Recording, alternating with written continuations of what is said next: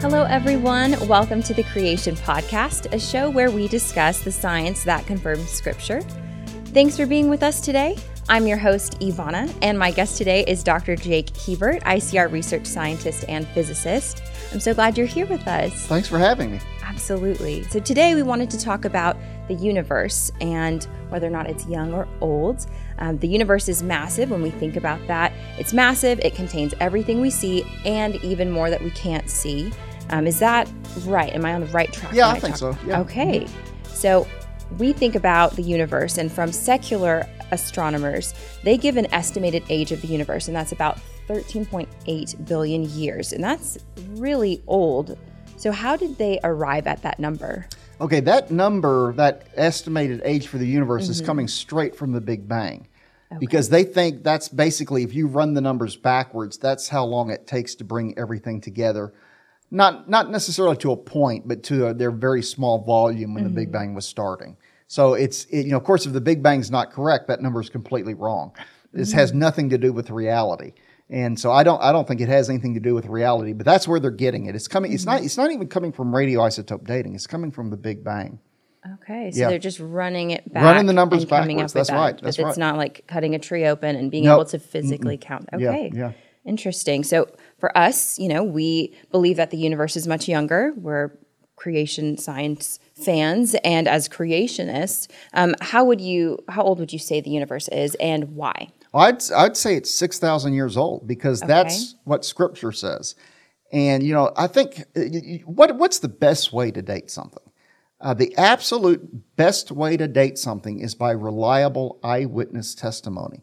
You know, if you stop and really think about it, if your parents had not told you when you were born, or if you did not have a birth cer- certificate, mm-hmm. you could have trouble estimating your own age, let alone somebody else's age or the age of a rock. Mm-hmm. Um, and so, really, people I think are too overly impressed by these dating methods because they involve math and they all seem kind of sciency and people. Mm-hmm. But but what's really important is the assumptions behind them. And if those assumptions are wrong, you can't trust those age estimates. And every age uh, uh, assessment or assignment that they come up with, mm-hmm. without exception, has assumptions built into it. Mm-hmm. In fact, it's not possible to do that without making assumptions. Mm-hmm. So if you have a reliable eyewitness who can tell you the age of something, that's the absolute best way to date it. And of course, when with scripture, that's what we're claiming we have, okay? That God is the ultimate reliable eyewitness. He never lies, he never let, makes any mistakes, and he's telling us mm-hmm. that he created the universe recently. Now, it is true the Bible doesn't say, you know, God created the universe Right. X number of years ago. Yeah. But if you add those numbers up in the genealogies, you get an age of about 6,000 years mm-hmm. for the earth and for the universe. And so I would say it's it's about 6,000 years old based on scripture primarily. Okay. Yes. Okay, that makes sense with the timeline presented in the Bible. And we, we're looking at the Bible in one sense, but do we have the astronomical evidence for that? Uh, there is. There is evidence, especially, I, I think evidence of youth is especially strong on Earth and within our solar system. Um, now, remember, all of these age ass- ass- um, assignments, you, ha- you can't do them without making assumptions. And, and creationists, we have, we've done age assessments as well. But what we do is we take the evolutionist assumptions, okay? Mm-hmm. We, ma- we make the most generous assumptions to their position that we can. And we run the numbers and show that the evolutionary story contradicts itself.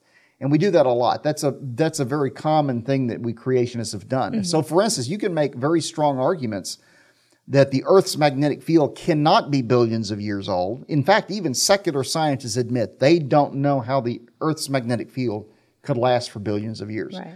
Not only that, however, there's strong evidence it can't even be 100,000 years old. Okay, so you see indications of youth on Earth and within our solar system uh, that are particularly strong. Uh, comets look young. Uh, you know, there was there was a particular comet, Comet Hartley 2, that is outgassing CO2, carbon dioxide gas. And the secular scientists were shocked because this thing is supposed to be billions of years old. Why is it still outgassing CO2? They, they were just completely shocked by that. But if it's only a few thousand of years old, that makes a lot more sense. So, especially within our solar system and on Earth, I think we've got really strong evidence uh, for youth. Now, when you get out into deeper space, mm-hmm. it's a little more equivocal because, to be fair, there's some arguments that they make that you can see how somebody could argue for an old universe. Distant starlight is the classic example. Okay. But you know, the thing is, it's it's um, it's not as simple as everybody thinks it is. Um, mm-hmm. And and I said that whenever you make an age calculation, you have to make assumptions. Mm-hmm. It's even worse when you go out into deep space because you have to make even more assumptions than normal. And, and even something like the distant starlight argument, which at first seems to be a very strong argument that the universe has to be billions of years old. Mm-hmm. Because, you know, you've got distant galaxies that are, are billions of light years away, and we don't dispute those distances. We think those distances are correct. Okay. They really are billions of light years away. Shouldn't it take billions of years for that light to reach us? Uh, well, we don't think that's necessarily the case. And it, it's, you know, and I think relativity theory, Einstein's theory of relativity, I think goes a long way uh, to explaining that apparent paradox. Um, and we've got, we've got explanations out there for this. Now, mm.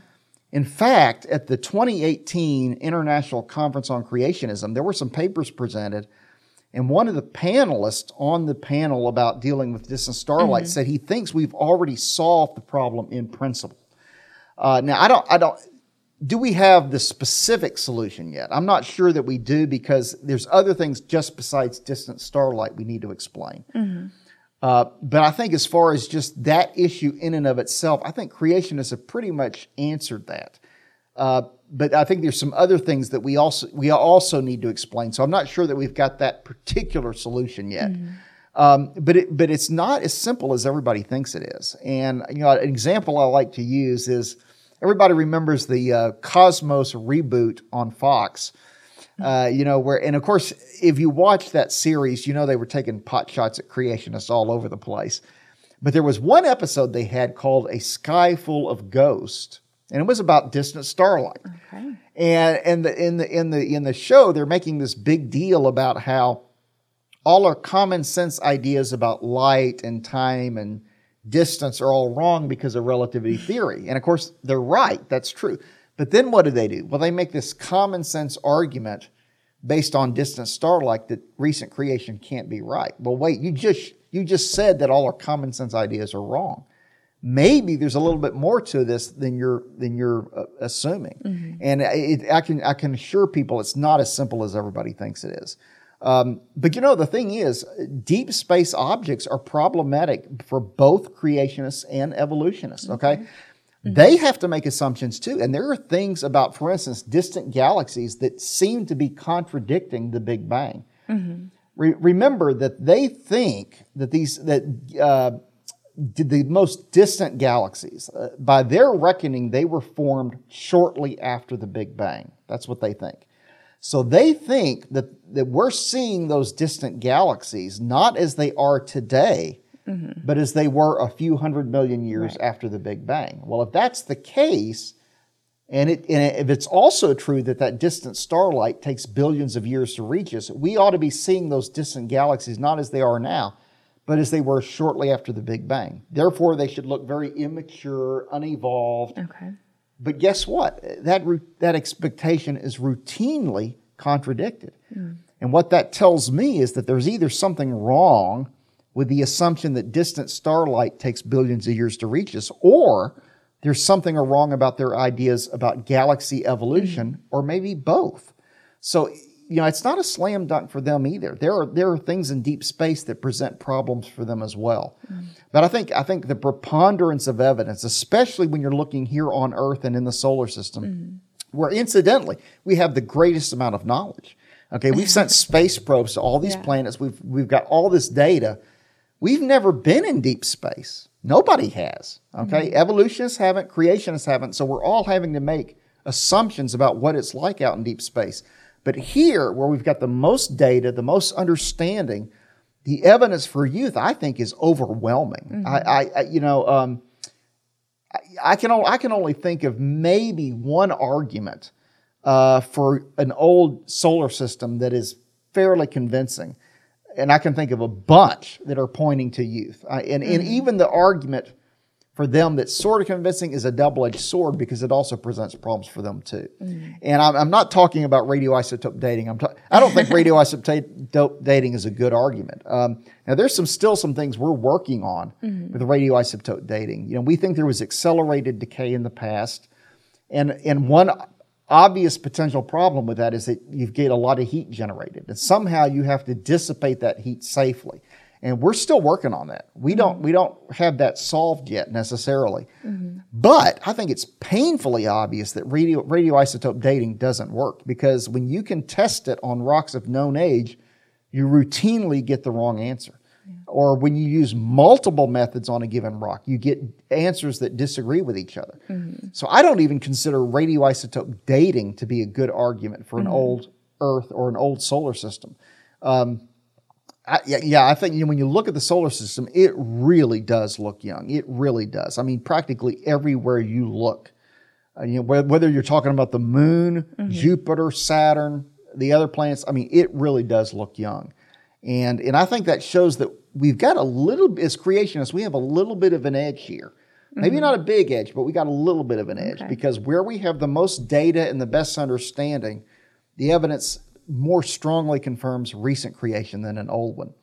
Yeah. So, could you give us more explanation as to some of those arguments that show youth in deep space? Right. Uh, well, one example has to do with spiral galaxies. Uh, you know, they look they call them spiral galaxies because right. that's what they look like. They look like these spirals. Got it. Now, those spiral galaxies are slowly rotating, but mm-hmm. material mm-hmm. toward the center of the galaxy is spinning around the center faster the material that's farther out. Okay. And as a result of that, because you know you've got different spin rates, what happens is the material closer to the center is spinning around faster, and those spiral arms get wound up tighter and tighter and tighter. Okay. And so after really just maybe a few hundred million years, you know you're going to start to notice this and uh, eventually, that spiral structure is going to be completely obliterated. You're not going to see it at all. You should really just have basically a featureless flat disk. Hmm. But we still see spiral galaxies mm-hmm. out there all over the place. Even our own Milky Way galaxy is a kind of sp- a spiral galaxy. Now, evolutionists, you know, to be fair, they, they know about this problem. They have something called a spiral density wave model. Okay uh, that they can claim can maintain the spiral maintain the spiral structure for, for long ages. But even they admit that it's got problems. Mm-hmm. And they've been working on it since the 1960s, and they're still working on it. So, uh, right now, the simplest explanation for that is that these galaxies are relatively young. Now, it doesn't tell you how young they are. Mm-hmm. Uh, it just means they're a lot younger than what they're telling us, um, and so uh, that's one one example that's a very common example among creationists. Uh, I, I, I, think uh, there's some things about globular clusters that have surprised evolutionists mm-hmm. uh, because they were expecting certain things because they were supposedly among the oldest objects in the universe. But there's some things about them that look kind of young. Um, and I really think creationists need to take a harder look at this. We haven't really talked about it that much. Uh, I, I can only think of one creationist technical paper that addressed um, this this indicate one of those indications of youth in, in these globular. Well, actually, I never even told you what a globular cluster is. Yeah, okay. tell me. About well, it's they're like snow globes in space. They're very beautiful, mm-hmm. and they orbit they orbit galaxies. We have, oh, I guess maybe hundred or two hundred or so of these globular clusters orbiting our own Milky Way galaxy. Mm-hmm. And when you see pictures of them, they look they look like snow globes in space. Just this very dense collection of stars, very beautiful. Uh, but there was there's there's a number of things about them that surprise mm-hmm. uh, that it surprised. I mean, they've said themselves that they were surprised because they were expecting certain things after billions of years, and those things weren't there. Okay. so I think creationists probably need to spend a little more time on this. Yeah. I'm a little I'm a little surprised and maybe even disappointed mm-hmm. that we haven't dug into that a little bit more than we have. I think I think we, we can probably um, do more with that argument than we have so far. Okay. Can you tell us about blue stars? Okay, blue stars, uh, they, uh, they, they're very massive and they burn through their nuclear fuel very quickly. Uh, and so the very hottest blue stars should use up their nuclear fuel in really just a few million years. Mm-hmm. Okay. Of course, that begs the question why do we still have blue stars in a universe right. that is 13.8 billion years mm-hmm. old? Uh, we creationists would think it would argue that it's because they're not that old. Right. Evolutionists would argue, well, you got new, new blue stars being formed to replace them. Okay, I mean that's a possible explanation, mm-hmm. and but um, but uh, and like to be fair, you know, there are some creationists who think maybe you could get star formation today. Like I said, I'm not sure I buy that, and I'm not sure a lot of creationists buy that. But there are some mm-hmm. who think that could could be the case. Um, so I guess it depends on whether you think those star formation scenarios are plausible or not. Uh, but if you don't, then that's another argument uh, that that the universe is a lot younger than what they're telling us because uh, the, they can't survive for more than mm-hmm. a few million years tops. Yeah. Okay. Um, you went into a lot of different things, and I really appreciate you explaining, you know, the difference between when we look in deep right. space mm-hmm. versus our own solar system. And right. so that's just really interesting. Um, I'm sure you could go on and on about just yeah. different those different evidences within our planet or mm-hmm. our solar system. I would you know love to hear more about that, and I'm sure our viewers and listeners would love to as well. But just want to thank everyone for joining us today. And of course, you can find our podcast on YouTube and anywhere else that you might find your normal podcast. If you have any other questions that you'd like to have answered, just send us a message on social media. And for, don't forget to rate us and review our show so that others can know more about us. And of course, subscribe for future episodes. But I'm Ivana, and thank you so much. We'll see you next time on the Creation Podcast.